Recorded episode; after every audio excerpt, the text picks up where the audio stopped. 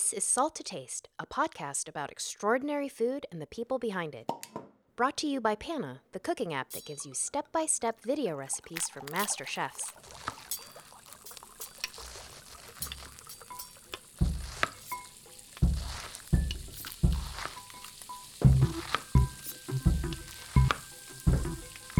In this episode, you'll hear what home means to Vivian Howard. Vivian is the head chef and co owner of the restaurant Chef and the Farmer in Kinston, North Carolina. She's also the star of the award winning PBS television series A Chef's Life, as well as the author of the cookbook Deep Run Roots Stories and Recipes from My Corner of the South. In her cookbook, she writes Eastern North Carolina is my Tuscany, my Szechuan, my Provence. Here's your host, David Ellner, CEO and founder of Panna. So maybe we'll just start with like a like a really tricky question, like who you are, where Okay. you're from. Okay. Um, my name is Vivian Howard, and I'm from Eastern North Carolina. I grew up there and always wanted to leave there, and I did when I was 14 and moved back when I was 26. That must have been a bit of a shock going from New York back home. Well, Because you know, it's home, but like, Yeah, and I, uh, I felt like I had failed, um, you know, because I had always wanted to leave. I felt like I couldn't be successful um, without doing it in a large city, and so moving home um, felt like I had given up on the possibility of being successful.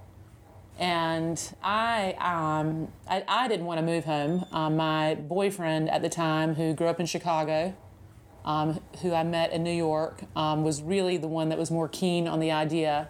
But we both looked at it as kind of like a launching pad to hopefully set out again and do something elsewhere. and when you were in New York, like, because you're from the South, Mm-hmm. does it feel like you're in the North when you're in the North? I mean, I think that the north south divide is uh, not a real thing anymore. I think, It's not for me. yeah, I think the divide in our country is more um, rural urban, and I felt that way for a long time. It's just now been coming to a head, I think. But um, in New York, I just feel like I'm in um, a multicultural, really inspiring, um, but hard to live in place. It is hard to live in. You don't hear birds chirping in the nighttime, and No, and you don't walk out on the street and see meadows and flowers. no, and think of God and Right. So we opened this farm to table restaurant in 2007 called Chef and the Farmer um, in our little town, uh, which is in one of the four poorest congressional districts in the country.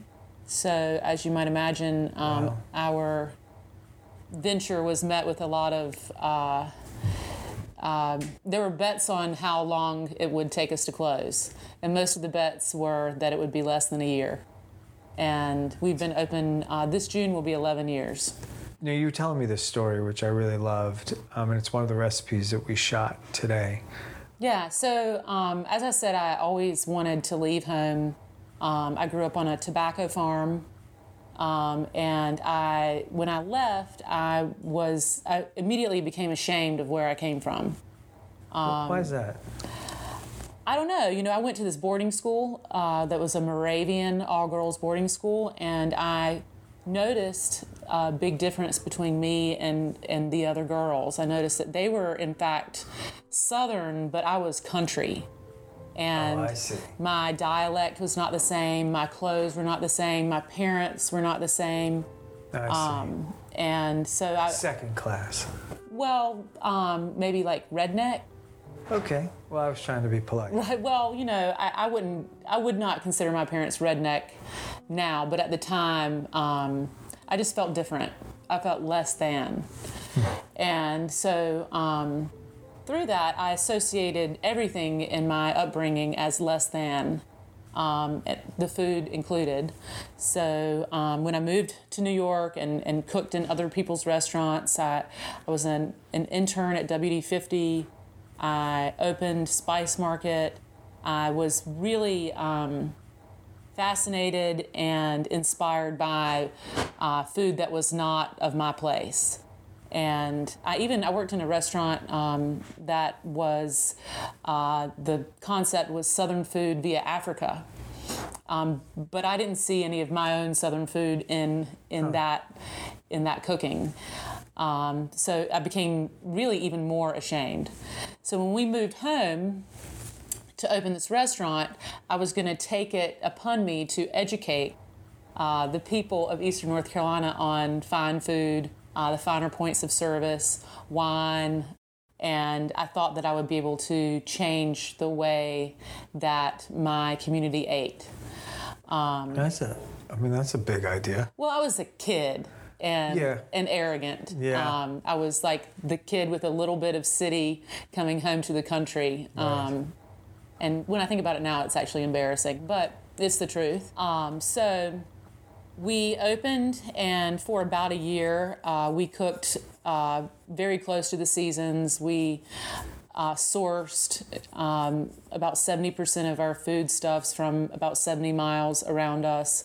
And our goal was to help transition Eastern North Carolina, um, which used to be a region full of tobacco farms, into a region of small family farms that grew niche produce or proteins. But I was taking those niche produce and proteins and making um, mediocre versions of the food that I had cooked here in New York. Um, and then um, one day, uh, my dad, who is, he never does anything in a small way. Mediocre though. Did everyone know it was mediocre? Um, you know, no, I don't think so. Um, They didn't know. You knew. they didn't know. I knew that I had not um, really touched on what on the food that I should be cooking. I didn't really know what I was doing. I knew how to cook, but I didn't have a voice. Did you know at the time you didn't have the voice? I knew that I didn't want any other chefs to come and eat at my restaurant Okay. That's Um, knowing. because I, I felt like I just had not found my groove. Um, and then my dad, uh, one summer, who is really a character, his name is John. People call him Boss Hog. His nickname for me has always been Big Time. That's a funny. Yeah. So he never does anything in a small way, and he hates to let people down. And he comes to me one day and he said, Vivian, I've got a source for blueberries for you for a dollar a pound. I'm like, that's great, Dad. Um, we'll take about 50 pounds. He's like, I got you 500.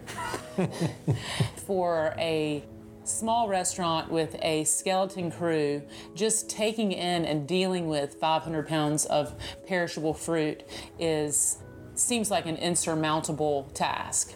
So dad shows up on saturday afternoon um, around 3.30 as we're scurrying around getting ready for service with the 500 pounds of blueberries.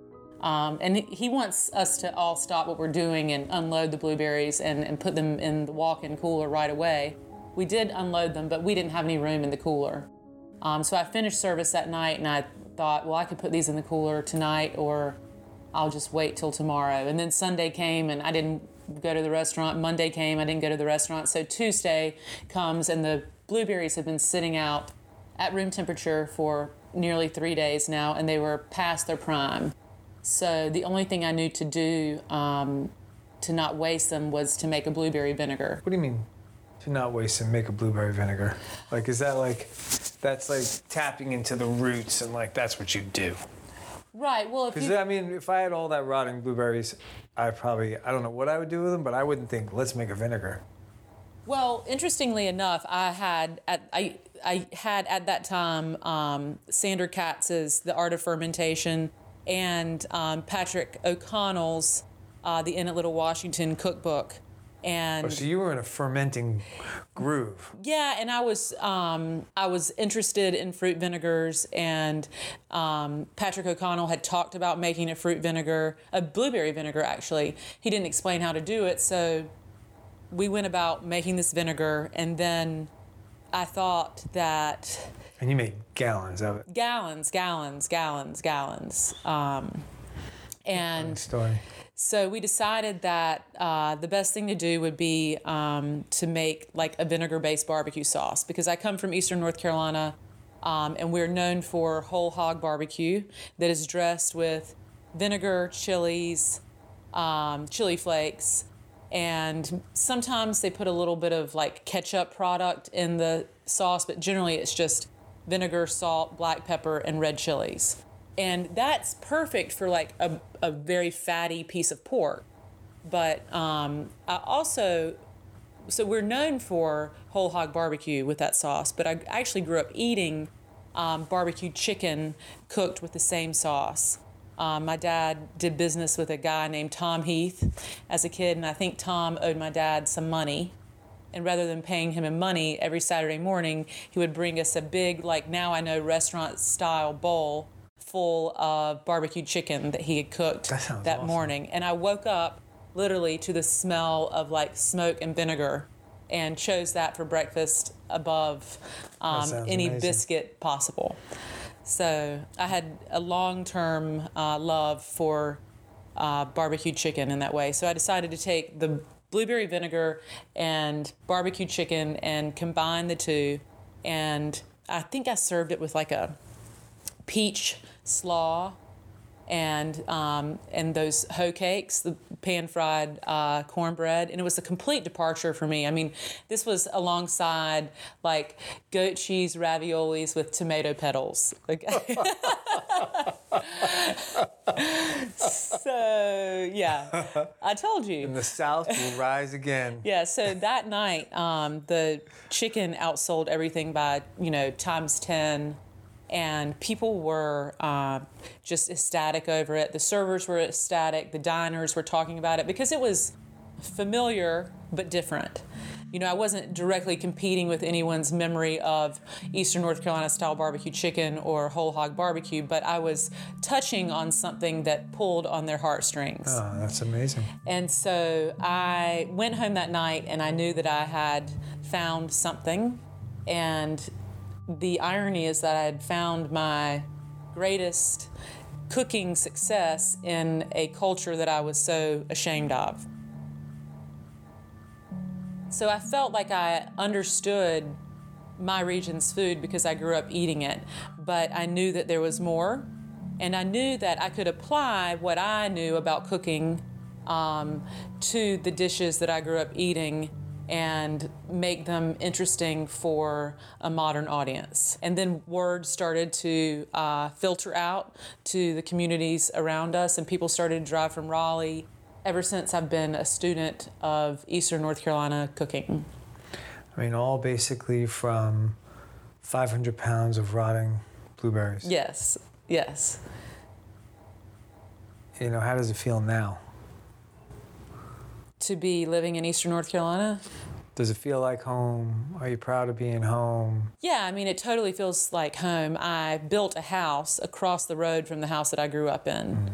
So th- there is true power in in in feeling rooted to a particular place. Mm. And I have memories with tied to every rolling hill and every every meadow and every stream. And to raise my kids there um, is also a really powerful thing.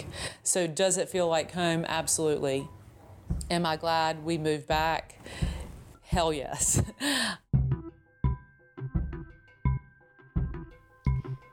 Did that whet your appetite? Head over to pannacooking.com or download our app to get Vivian's recipes and more. Up next on Salt to Taste, It really came up as like playing with like barbecue type names, and then they all just kind of But it's got like an Asian kind of spelling. exactly. So it really plays on yakiniku, and yakiniku is the Japanese word for Korean barbecue. this episode was produced and mixed by Misha Youssef with help from Stephanie Rausch.